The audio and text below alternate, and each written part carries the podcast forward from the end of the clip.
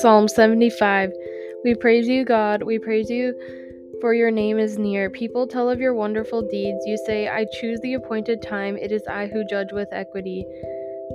When the earth and all its people quake, it is I who hold its pillars firm. To the arrogant I say, Boast no more, and to the wicked, Do not lift up your horns.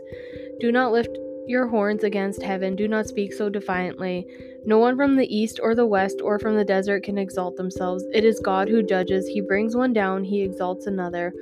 In the hand of the Lord is a cup full of foaming wine mixed with spices. He pours it out, and all the wicked of the earth drink it down to its very dregs.